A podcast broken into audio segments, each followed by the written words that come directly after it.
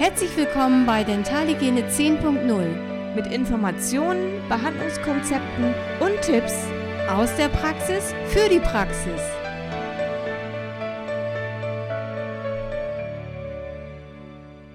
Hallo liebe Zuhörer, hier spricht Dentalhygiene zehn Punkt null, die Ella, und wir haben heute ein ganz wichtiges Thema. Es geht um Thrombozytenaggregationshemmer und Antikoagulantien. Das Thema war für mich in der Schule ganz, ganz schwierig. Ich fand die Wörter schon so schwierig auszusprechen. Und ja, Nicole hat mir da mal ganz toll dabei geholfen, weil sie konnte mir das wirklich ähm, alles nochmal ganz genau erklären, und wir wollen das heute auch nochmal näher bringen.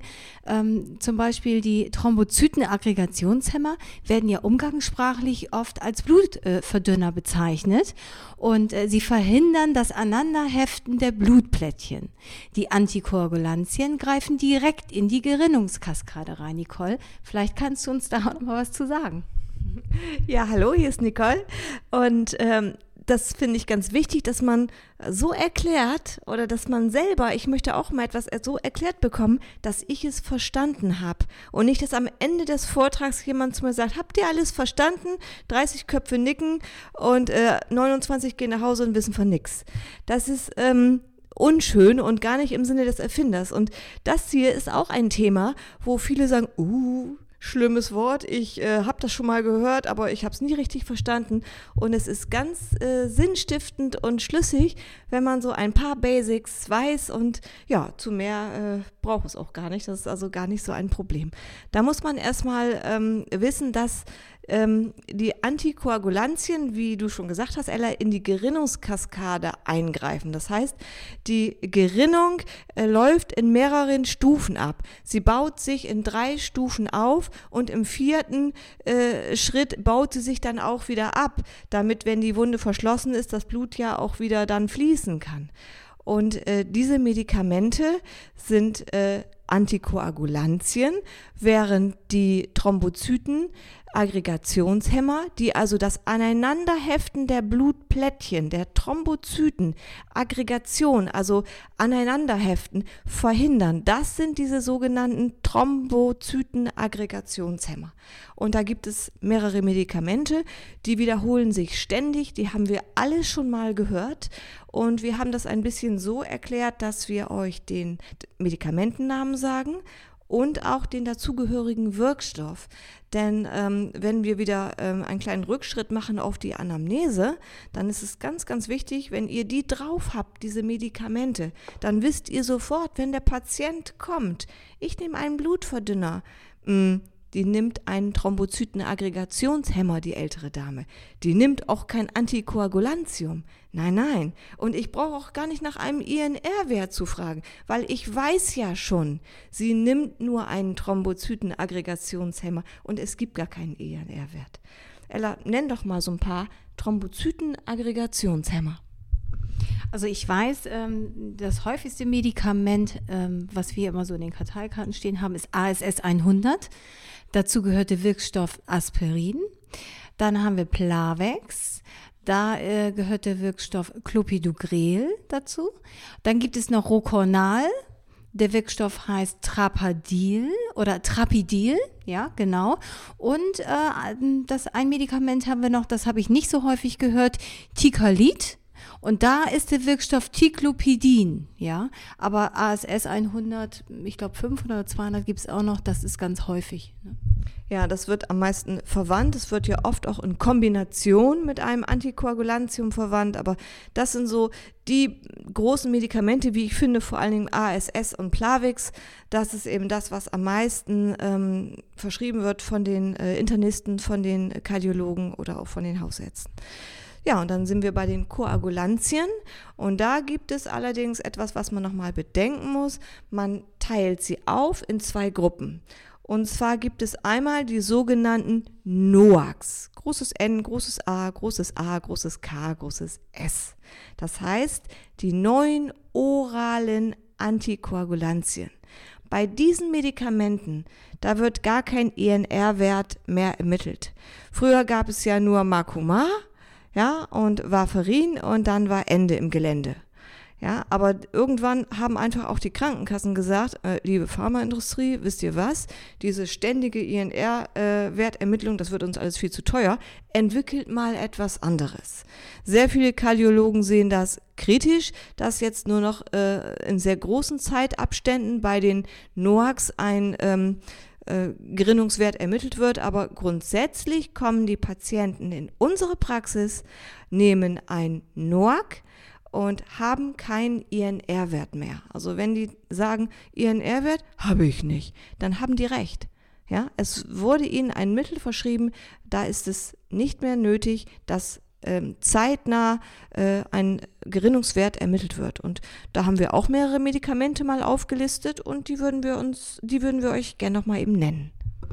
Ich habe hier das Medikament Eliquis, das ist sehr häufig, hat den Wirkstoff Apixaban. Apixaban und äh, dann haben wir noch Pradaxa, ähm, der Wirkstoff heißt Dabigatran, dann haben wir Xarelto und der Wirkstoff heißt Rivaroxaban und nochmal das Medikament Lixiana und zwar der Wirkstoff Enoxaban.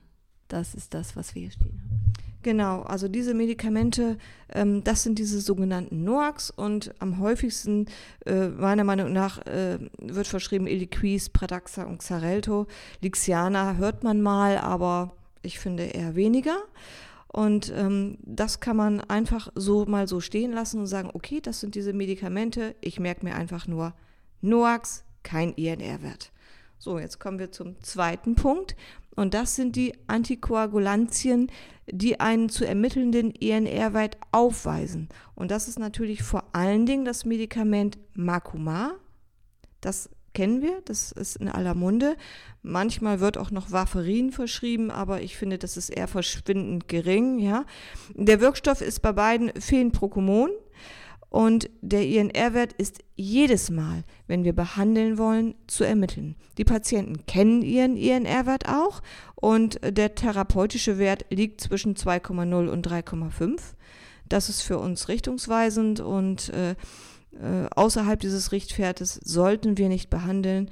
Ansonsten müsste man nochmal ähm, mit dem äh, Kardiologen, mit dem Internisten interdisziplinär Rücksprache halten. Und das sind also die, die drei großen ähm, Medikamentengruppen, die wir ähm, für dieses Thema haben, die Thrombozytenaggregationshemmer und die Antikoagulantien. Und ähm, ja, das ist eigentlich schon das Große, was man wissen muss. Das ist relativ ähm, schnell ähm, ja, draufgeschaltet und erlernt. Mhm. Genau, wir müssen noch darauf achten bei der Gabe von Schmerzmedikamenten. Da ist es so, dass A S S und Ibuprofen ähm, mit Marcumar und Warfarin interagieren. Das heißt, es kann zur verstärkten Wirkung der, Ger- der Gerinnungshemmer führen. Ähm, zu empfehlen ist die Einnahme von Paracetamol oder bei stärkeren Schmerzen von Metamizol, zum Beispiel Novalgin. Ja, da müsste man nur darauf achten bei Schmerzmedikamenten, bei diesen Patienten. Ja, ansonsten, ähm, welche Patientengruppen nehmen denn diese Medikamente? Ganz gut. Ja, das ist jetzt natürlich nochmal ganz wichtig, ähm, dass es eine, ähm, dreißig Prozent etwa der Bevölkerung äh, nehmen schon bald ein Herzmedikament, also dreißig Prozent unserer Patienten kann man sagen, jeder Dritte nimmt hier äh, irgendwie einen Thrombozytenaggregationshemmer oder ein Antikoagulantium und das sind also Patienten, die unter einer schweren Herzinsuffizienz leiden oder die ausgeprägte Herzrhythmusstörungen haben. Das können zum Beispiel auch organtransplantierte Patienten sein. Nach einer größeren O P wird das genommen, wenn der Blutfluss gewährleistet sein muss, dass sich da keine äh, Gerinnsel bilden. Ähm, nach einem Schlaganfall, nach einem Infarkt, wenn eine Thrombosegefahr entsteht, besteht. Also grundsätzlich, wenn, natürlich soll immer der Blutfluss gewährleistet sein, aber wenn halt die Erkrankung so gelagert ist, dass man mit Gerinnsel, mit Verstopfung rechnen muss, wenn das Blut nochmal mehr Fluss bekommen soll, dann bekommen diese ähm, Patienten ähm, ja, blutverdünnende, wie man äh, im Volksmund sagt, blutverdünnende Medikamente. Es gibt sogar Patienten, die nehmen das zur Vorbeugung. A S S, ja, nee, das hat mein Arzt gesagt, ich soll das zur Vorbeugung nehmen, weil das bei mir in der Familie liegt, äh, in Gefahr auf einen Herzinfarkt und so weiter. Das finde ich dann schon so ein bisschen grenzwertig, weil ja, ganz viele nehmen A S S hundert. Ne? Ja, das ist ja oft so, gerade bei Medikamenten, wie auch manchmal mit Ibu, alles, was so ähm, ohne Rezept auch zu erhalten ist, das ähm, äh, wird manchmal ja so ein bisschen verharmlost. Ja? Es ist kein Lutschbonbon, Aspirintabletten, ja, es ist ein Medikament und das sollte man auch immer im Kopf behalten. Ja, ganz wichtig ist nochmal, ähm, was sagt die D G Z M K zu den Thrombozytenaggregationshemmern, zu den Antikoagulantien? Sie sagt, ähm, dass äh, im normalen Bereich, im normalen zahnärztlichen Bereich, auch im chirurgischen Bereich, der ähm, nicht äh, über, was ich was, eine Reinextraktion vielleicht gerade nicht, aber kleine Dinge, normale, kleinere Extraktionen und auch Parodontitis-Behandlungen und auch Prophylaxe-Behandlungen, da muss nichts abgesetzt werden.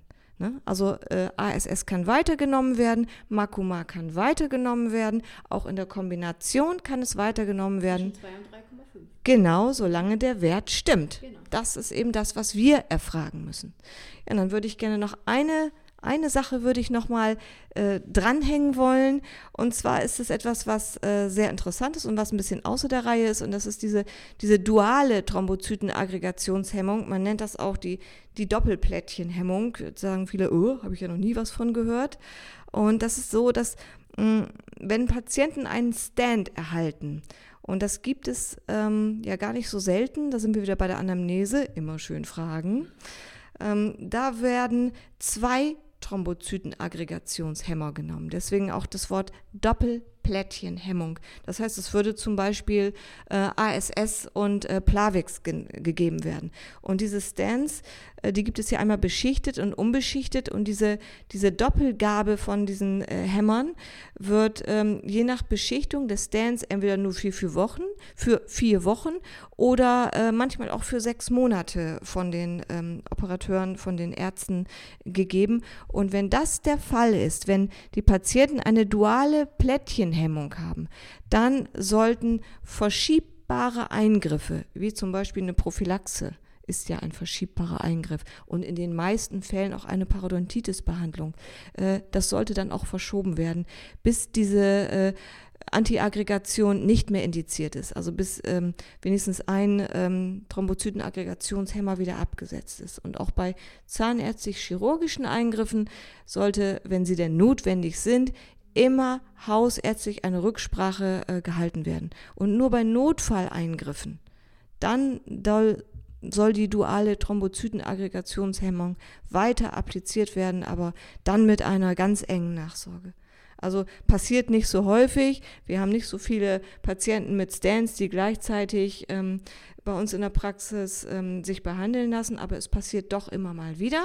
Und äh, das ist einfach anders von der D G Z M K empfohlen, als es ansonsten bei der äh, Medikation äh, vorhanden ist. Und guckt euch einfach die Leitlinien an nochmal. Also das ist gar kein Problem. Ladet euch bei der D G Z M K die Leitlinien, die S drei Leitlinie herunter, für die Antikoagulantien und Thrombozytenaggregationshemmung, und da könnt ihr das super ganz in Ruhe auch nochmal nachlesen.